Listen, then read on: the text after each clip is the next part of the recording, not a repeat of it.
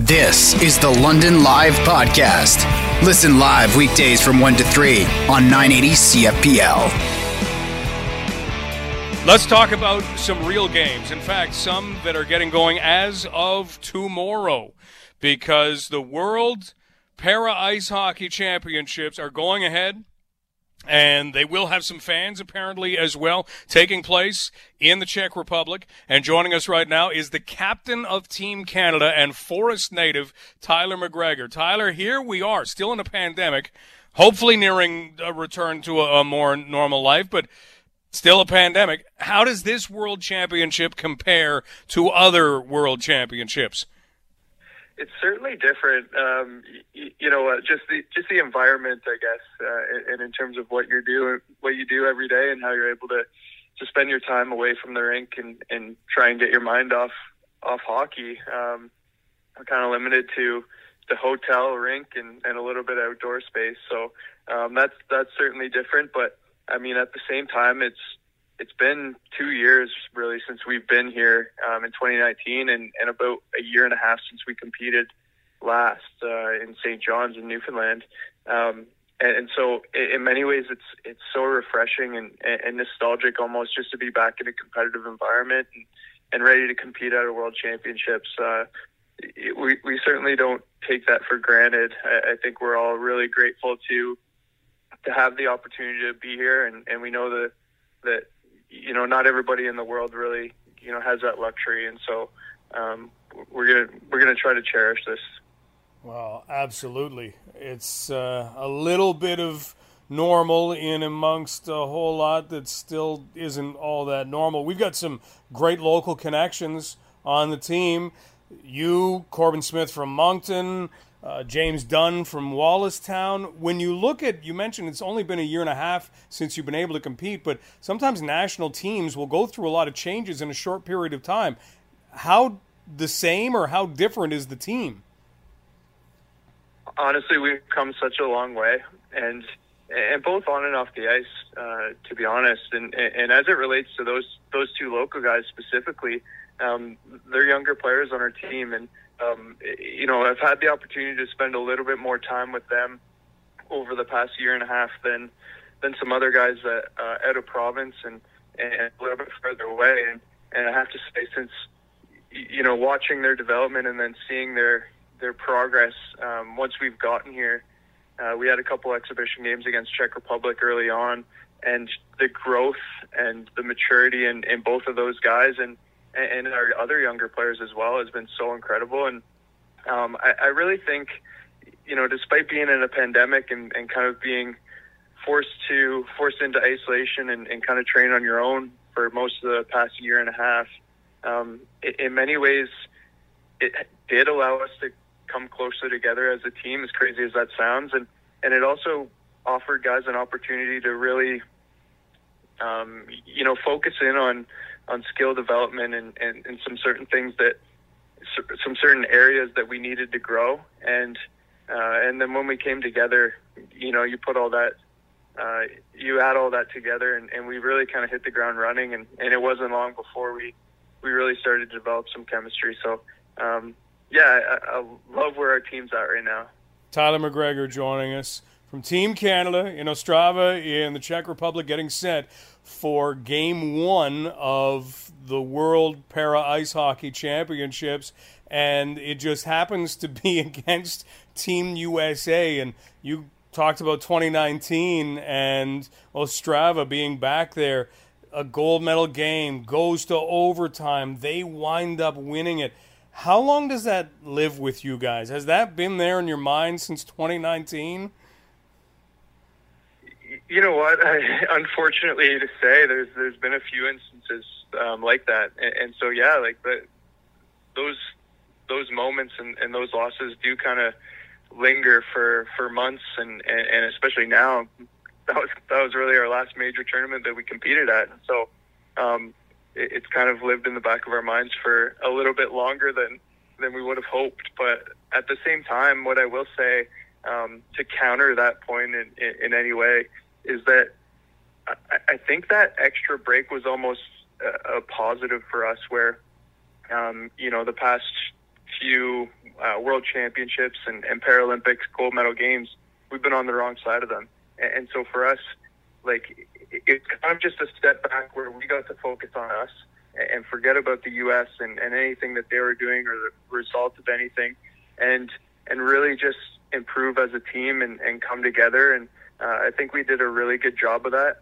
Um, and I think what's important for us, uh, you know, obviously it's pretty exciting actually to, to start start the tournament off against your biggest rival and your tough, toughest opponent.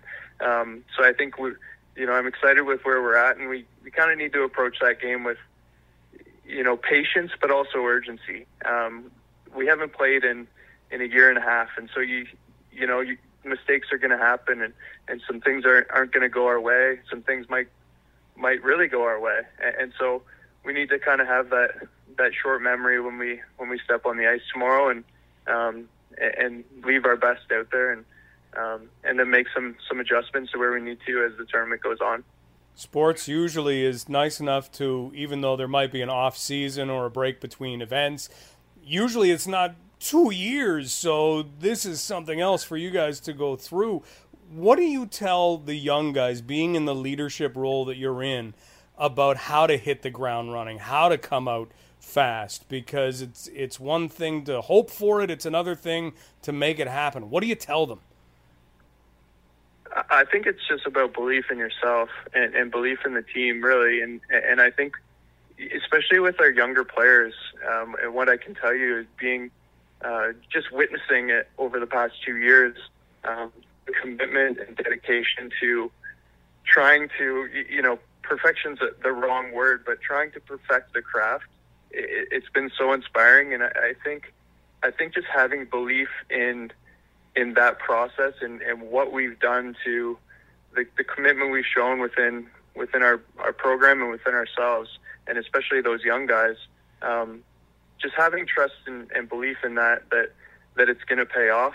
And, and in addition to that, I think it's just about enjoying the, the chance to be uh, at a world championships in a pandemic. Um, you know, this is, uh, you know, correct me if I'm wrong, but I don't think anybody is, Has, has come to a world championship uh, coming out of a pandemic, or I guess we're not even out of it, and, and everything's gone perfect. And so uh, I, I think it's important for, for our younger players to understand that, um, you know, we gotta we gotta be patient with ourselves and and and try to um, try to make adjustments as it go as we go. But I think sometimes, you know, understandably, as a hockey team in Canada, we're We're a little bit too hard on ourselves when, when things don't exactly go our way. And uh, I think that's kind of the message that, that I'll try to, to uh, relay to our, our younger players.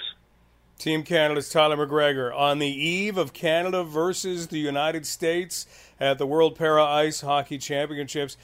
Tyler, how much do you know about some of the other countries that are there? Has anybody really risen up in the last couple of years that you're going to have to be able to watch out for? Well, yeah, so we've had a couple games against Czech Republic, and, and we were fortunately on the right side of those. And um, you know, but we actually are going to have fans in the building here. I, I believe um, twenty-five hundred, and so we actually play them at our last round robin game. And um, just based on the experience from two years ago when we were here, the the fans that they had in the building really um, added a lot of energy to their. to their level of play, and so they, they've they've grown as a team. Um, Russia's back back in the mix this time, which is uh, great for our sport and it, just in terms of, of adding competition. And so, um, and, and then it's Slovakia's first World Championship here, and so I'm excited to see how they are.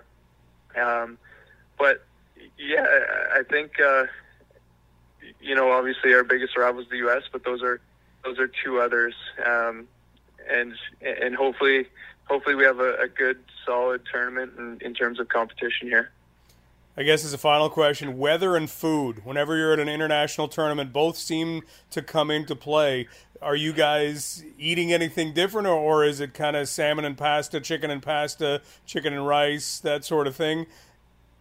Yeah, I've never had so much pasta in my entire life. Uh, they, they serve it at pretty much every meal. Um, and I'm a huge fan of European breakfasts, um, like meat and cheese, uh, I, I'm a huge fan of that. But uh, but lunch and dinners have, you know what, they've been pretty good. Uh, the restaurant here does a pretty good job of of preparing meals, and um, you know, there's a, been a little bit of variety. But anytime you're on the road for weeks at a time, um, you kind of you kind of miss start to miss the comforts of home, and uh, you know, looking forward to a, a home cooked meal at some point. I will say that. But um, in terms of, of weather, we've been so fortunate. Uh, I, I think much like at home, we've kind of been going through a little bit of a heat wave here.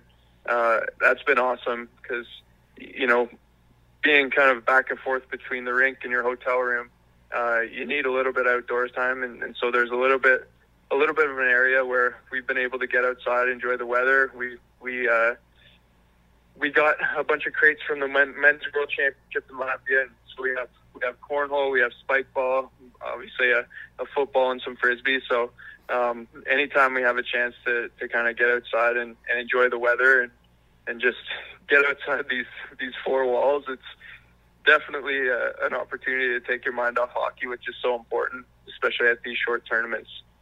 Man, it sounds, you're painting the picture of the Carolina Hurricanes, and a few of the other teams with the Hurricanes did video on it last year when they were in the bubble, and and they were going out to, I think it was B M O Field, and yeah, it was, it was cornhole, yeah. It was spike ball, it was frisbee, it was football, anything just to get out of the hotel. Well, you get to it tomorrow in game number one. Tyler, best of luck, go get this, and thanks for spending some time with us. Oh, my pleasure, and, and thank you very much for, for the well wishes, and thanks for having me. Pleasure to talk to you, Mike. Always a pleasure to talk to you. The captain of Team Canada for the World Para Ice Hockey Championships. Canada and the U S will play tomorrow, and I'll update you on my Twitter feed at Stubbs nine eighty as to how that is going, or you can follow along through Hockey Canada as well. Tyler has had a A really phenomenal story that he has created for himself, where an excellent hockey player, diagnosed with cancer, ended up losing his leg, and has now risen to the captain of Team Canada, and they're coming off an overtime loss in the gold medal the last time there was a world championship in para ice hockey, and so they're back in the same rink, back in the same place. They've been quarantining for a bit, just playing a couple of games. Now it starts for real tomorrow morning, our time, against the U S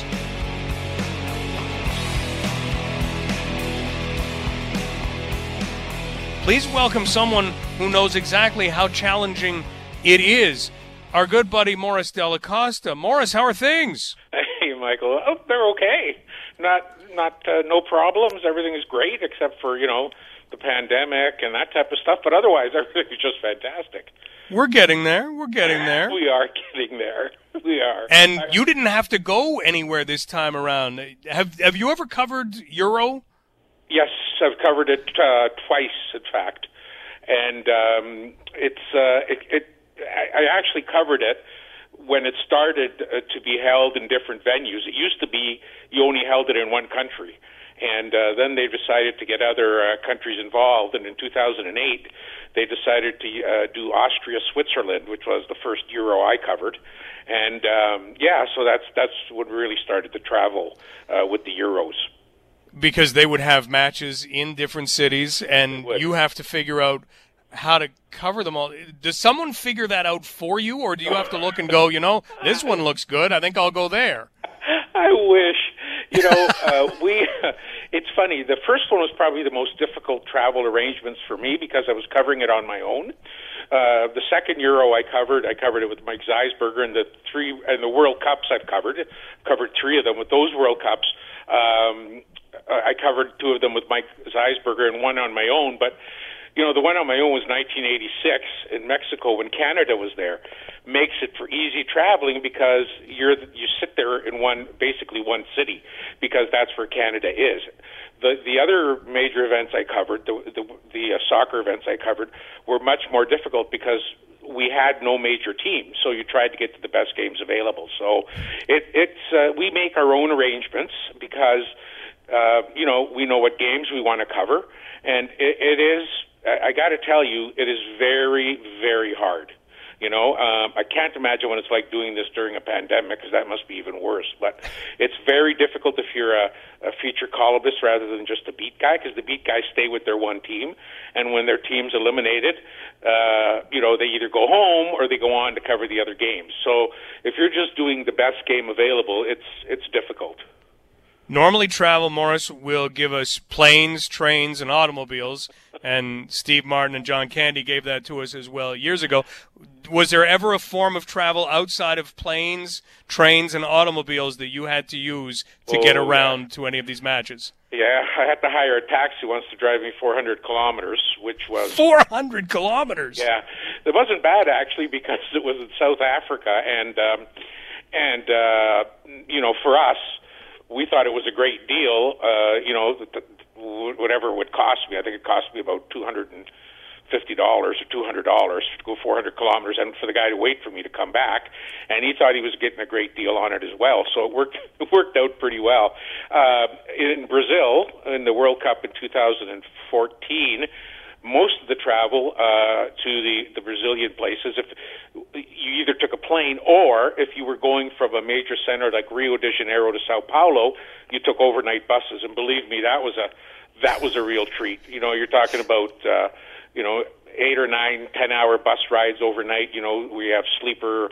Yeah, they're not actually bunks; they're sort of chairs that go back. And so you leave a game at you know uh, you leave you, after you finished writing, you leave at about midnight. And uh, you ride overnight and roll into, you know, the city you're heading to or the city you've left. You know, you're getting in there at about seven thirty, eight thirty in the morning in time to go home and have a shower and breakfast, then either head to another venue or do a game that's in the city you're in, whether, whether it's Rio de Janeiro. So, yeah, we've I've had some, you know, it's been interesting. I mean, South Africa was one of the widest spread tournaments. I think they had seven or eight cities. And I took, there were twenty-two flights in thirty-four days for me. So it was a, it was an inter, it was an interesting process, believe me. Okay, so twenty-two flights. Describe some of the planes then, because I'm thinking if there's twenty-two flights, and there aren't always, you know, cities that are that far apart, and they usually save the little planes for that. Anytime you ever had to start the plane, did you? Was this you had to get outside and push the propeller? No, but I'll tell you, some of the planes I took were these little, I call them cigar planes. There are about twelve seats in them, and if you have any type of phobia about enclosed places, it would be that would be tough. You know, where you know, you're leaving from some, you know, uh, an airport that has a little runway, and you're going to your next stop, and you get into these things, and you got to bend over so your head doesn't touch the ceiling, and uh, you know, the luggage is your basically your carry-on, and we, I used to call them cigar planes because that was the shape they were in, and so. You know, you'd land and you'd take off and you'd go, oh, my God, please don't let my family hear I'm doing this, because it was it could get pretty scary. Morris Dallacosta joining us as we talk about travel at soccer events. You mentioned Mike Zeisberger, and I know that you and Mike and Cathal Kelly had a trip that you took together at one of these tournaments that, well, just like the cigar planes, was not for the claustrophobic. Mm. That's the Fiat Panda that you guys got into. Well, that was Zeiss, actually, who's about, you know, nine feet eleven. He's really a tall guy. Didn't go to that one. It was just Cathal Kelly. It was just Cathal and I. And so we basically couldn't get from uh, from Warsaw to uh, to the Ukraine. Uh, and I can't remember what city it was, but it was a seven or eight hour trip. We couldn't get there by train or by plane. There was just no flight. So we decided we were going to rent a car. Now, trying to rent a car in Poland to go to the Ukraine was difficult enough because no rental companies will give you a car. Why won't you give me a car? I'll pay for it. Ah, can't go to the Ukraine. They'll steal the car. I said, what do you mean they'll steal the car? No, not renting you the car. So we finally found a company that charged me like an exorbitant amount, four hundred dollars, I think, for the use of, of a car for one day. Um, And it was a, it was a Fiat Panda, and it was, you know this, Michael, we've talked about it so often. It was like, you've shown me the picture. Oh my God, it was like, it was a baby egg or whatever you call it, robin's egg blue, and uh, Cathal Kelly, who drives a very nice car at home, he says, can you rent a car? I said, sure, I got a car rented, and so we walked out after I rented the car, and he looked at it and he said, what's this? I said, that's the car we're going in. And he put his bag down, picked it up, and turned it went back into the apartment. I said, hey, where are you going? He says, I'm not driving in that thing. I said, you have to drive or I can't get to the game. So I finally convinced him. And he said, you say, if you tell anybody we drove in this thing, and I swear to God, it, it, the top limit was like seventy, it was sixty miles an hour, and it was all single lanes going through Poland, and then we had to get into Ukraine, which was a three-hour wait at the border.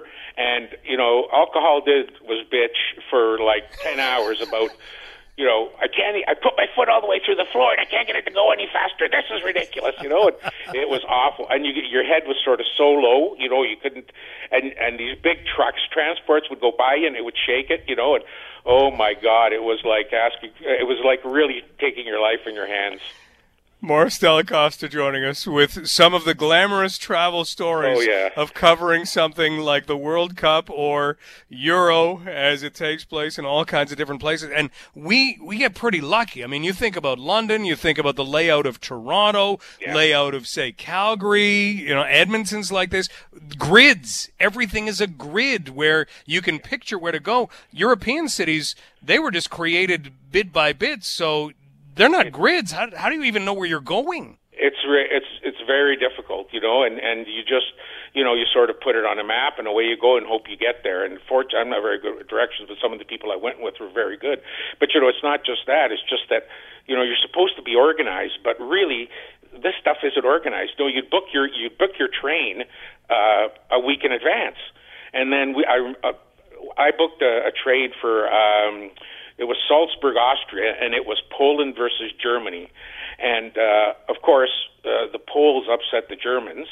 And all there was going back on this train, which was packed, of course. It was all, even though we had reserve seats, it was packed, and people who didn't have tickets were jumping on. And so I was supposed to have, I was supposed to have a reserve seat. So by the time I got there, there were no seats left. So I showed the guy the ticket, and he started to laugh, and he says, you go get those guys over there. They've been drinking all day. Their team just lost. You tell them to get out of your seat. I said, well, where am I going to go? So he put me on a closed beer car. Okay, it was a car that was delivering beer crates, okay? And it was, that was packed, and it had a bunch of, uh, there was a bunch of Germans who were all upset that their team lost and a bunch of Poles that were celebrating because their team won. And it was a sticky floor, and it's a seven-hour, seven-hour trade ride from Salzburg back to uh, Zurich, I think is where I was going. It was, by the time I got out, literally, I, I was drunk and I didn't have a beer. It was just unbelievable. And you know what? And I, w- I was traveling with Cathal at that time, and he said, well, what is this? I said, well, you know what? This is the glamour, buddy. We're in the big times here. That's it. All right. Then at least once you get to a destination, is the food available? Is there food all over the place? No. So, you know, the food is pretty, the, the food at the venues is pretty awful. You have to pay for it, of course. And usually the way, you know, UEFA works or FIFA works is the person that gets the food contract is the one that bribes the biggest. So, you know, like, once you've bribed those guys and you get the contract, you cut car- car- corners all over. Like, the food bill was outrageous for stuff that we would consider Swanson T V dinners. It was really awful, you know? And so, yeah, so, I mean, you know, people who want to cover a World Cup and think it's glamorous, you know, it's great. Go to it. The good thing is that the soccer's pretty good. Uh, it's really a dream in, the, in that you're doing something you love to do. But, boy, you you know, they don't – it's not like here or a Stanley Cup or whatever it is where they really take care of the media. Like, you're actually considered a person. Over there, you're one of, like, five thousand or eight thousand reporters that are, you know, that they have to deal with and don't want to. So it doesn't really matter to them. Wow. Morris Dallacosta joining us. Morris, this has been great. Before we go, can – I know you've told it before, but can we can we tell the story of – I think it was Mexico City when somebody booked you a hotel that had a really oh, nice lobby, God. And that's where the nice ended. So that was the, you know what, and you're thinking it was uh, David Scott, who was our travel writer, and he was in Mexico doing some. So I said, look, I've got to cover the the World Cup in eighty-six, and I'm, and I'm in Irip, uh, I am in uh, Irapuato, which was where the Canadian team was, and I said, can you book me a hotel? And he said, no, not a problem, you know, and so he went off and he booked me this hotel, and he said, look at it, and he sent me a picture of the lobby, great lobby, it was the whole, it was just, it was beautiful. So he says, and guess what, it's only fifteen bucks a night. Of course, I should have thought, It's the World Cup. Who the hell's going to give you a room at fifteen bucks a night? Anyway, I was too stupid at that point. I was here, I were a young kid, you know. So anyway, so I get there, and the lobby's really nice. And they said, your room's on the third floor. So I crawl, I get up to the room on the third floor, and I swear to God, I, you know, I, I did not take my clothes off the first night. There was, the light was a little light bulb hung, you know, it was like I was in a ran, one of those ransom movies where, you know, they put you on the bed and there's a little light bulb hanging over the, uh, hanging over the bed. You know, the, the bathroom had the shower and the toilet all together. And if you showered, the water just ran into your bedroom. That's the way it was. And I got up and I refused to take my clothes off because I knew I was changing, uh, changing hotels the next day. I was not going to stay here. And so I called my friend from the Montreal Gazette. I said, where are you staying? He said, I got a pretty nice motel here. It's where the Russian team is staying. So I said, is there a room? He said, what are you calling me for at five in the morning? I said, go find if there's a room. So anyway, he went and he looked and he says, there's one room left. I said, take it. So, uh, he took it. But I can tell you, I woke up at three in the morning because I'm going, I'm going, I mean, I got to go to the bathroom. So I went to the bathroom and I turned on the light, and I swear to God, it was a cockroach cockroach convention. There must have been like, I don't know, thirty or forty of these little buggers drinking beer in the corner or whatever the hell they were doing. My view from the outside was the garbage chute. It was beautiful. You have to, you know, like I opened the window to get some fresh air and garbage would come down from the chute. But anyway, it was, it was quite an opening experience for the very first time I ever covered a World Cup. Amazing. Well, you know what? Reading what you write, you would think you were staying in palatial estates. It's always phenomenal. So, Morris, thank you for grinding out those days to bring us the stories that you did. And we're still looking forward to more stories as uh, as you continue to work on the book. well, well I'm not, you know what? I don't know if I could ever write a book about soccer, but we'll see. Anyway, listen, it's been a pleasure. Thank you for remembering I'm still alive. Uh, Morris, come back anytime. We'll talk right. again. Talk All right. soon. Bye-bye. Take care. That's Morris Dallacosta, former columnist with the London Free Press and Sun Media, and a guy who has covered a lot of international soccer. And that's the kind of stuff that you've got to do. You've got to figure out how to get from A to B. And if it means that you sit next to the spilling beer and the sad fans and the partying fans, that's what you do. Yeah, if it means that you sleep on a mattress where no one's put down a sheet, that's what you do. If you have to ride in the overnight car, I mean, you'd get in and you wouldn't feel like you'd slept yet.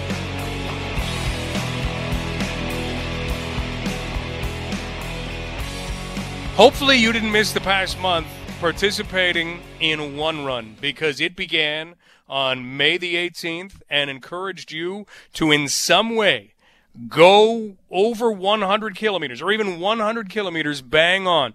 Walk, run, cycle, blade, you name it, and help to raise money in One Run of twenty twenty-one. Joining us right now from One Run is Teresa Carrier. Teresa, how are things? I'm, everything's great, Mike. Thank you. We're getting pretty excited about the big finale. Well, we're going to talk about the big finale to be in, in just a couple of minutes, but let's take a look at what you were able to do virtually again this year. Last year, I know you had big plans and things had to change really quickly, and you went virtual, and it was a big success. And I'm just, I'm scrolling through all of the people involved this year who have signed up on Strava, and I'm looking at these numbers. This is, I'm still going. The scrolling is, Teresa, I'm still going. It's amazing how many people have been involved. We are so excited and so pleased with the response we've gotten from the community. And uh, as you mentioned, our numbers have increased from last year's participation in the one hundred kilometer challenge. So we are beyond thrilled at uh, how things went down this year. So walk, run, cycle, blade, move in some way for over one hundred kilometers. It always sounds daunting, doesn't it? But as long as you're thinking, yeah, I'm, I'm putting this over a month, though, it's uh, it's been it's been good. We uh, we've done it in this household, and I, I know your household has done it. And again, scrolling through this, so has pretty much everybody else on this entire list. Let's talk about the finale, because this weekend you've got something extra special planned. What is happening? We do. Uh, tomorrow, which is Saturday, we have ten survivors running ten kilometers each to just finish off the campaign. They were invited again last year, but because things have changed, were so mixed up last year, we invited them back this year. And we're just so happy to be celebrating good health with all of those ten survivors. We just thought it was a great way to finish off a really amazing campaign and to highlight the, the courage that those uh, survivors had demonstrated and, and to share their stories. So tomorrow will mark another one hundred kilometers in one run. That's amazing. Now, when you kind of set out and were looking at, at the number when this first began and one hundred kilometers came up, did you ever think that it would have this much of kind of a an impact this many years later, that one hundred kilometers, you'd be dividing it up in, in all kinds of ways and it would still be, you know, the thing? Because one hundred kilometers still sounds really big. Well, I would have never ima- imagined how far we've come. This is our eleventh year. And and to know that there are more people involved just is is so fantastic to see the community just be engaged in in our uh, one run events.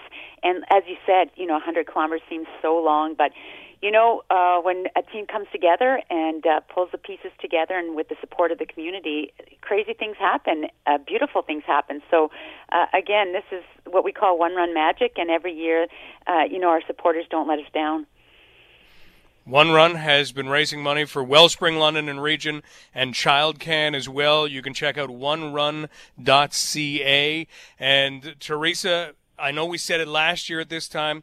Next year at this time, it'll be interesting to see where our world sits, because maybe maybe we can do this together again. What do you think? Oh, that's what the team is hoping for. You know, we love going out to our high schools and to our elementary schools, and we've missed that for the last two years, so we're really hoping that we can bring those students back. And, you know, they're joining us virtually, but to be with them live is, is just something that provides us with so much hope and energy. So uh, my fingers are crossed. I'm saying my prayers, Mike, and hopefully next year we're back at uh, back at the schools in full force. Teresa, for anybody who had not ever seen what you do at schools, can you describe what a school will do at their track for One Run? How does it work? Well, uh, the, the students form teams of ten, and those teams complete one hundred kilometers of their own through the course of their school day. And we do all sorts of activities throughout the day. The kids get really engaged. There's amazing events that they do throughout the day to keep the students there and keep them excited. And every year we honor someone in each school's community that's battling cancer. And the, the students are really, um, you know, to, to, to know that they are impacting that family's life and their community really is empowering for them, and they really uh, support it full force. So we have incredible teachers that lead that, and school councils, and the students just pick it up and, and run with it. It's a, a beautiful event. It's a highlight for all of us, and it just brings back the hope that, you know what, the next gen- generation will do good things as well. Well, thank you for inspiring them in that way. one run dot c a, and One Run finishes off tomorrow with ten survivors running ten kilometers each. It has been a great thing to be a part of. Again, Teresa, thank you so much for all of your time and all of your efforts, and, and for all of the money that you have raised for this community, for Wellspring and for Child Can. And Mike, to you and your family, thank you for your support. It's been amazing. Thank you. Hey, it, it brings us together. It's it's hard sometimes to get teenagers out to walk or run or things like that. You give them a goal like this, and they're the ones leading the way. It's amazing. Yeah, I love it. It is. I love it. Teresa, have a great weekend. All right, thanks. All right, bye-bye. That's Teresa Carrier. one run dot c a if you want to learn more. You've been listening to the London Live Podcast. Catch the show live on weekdays from one to three.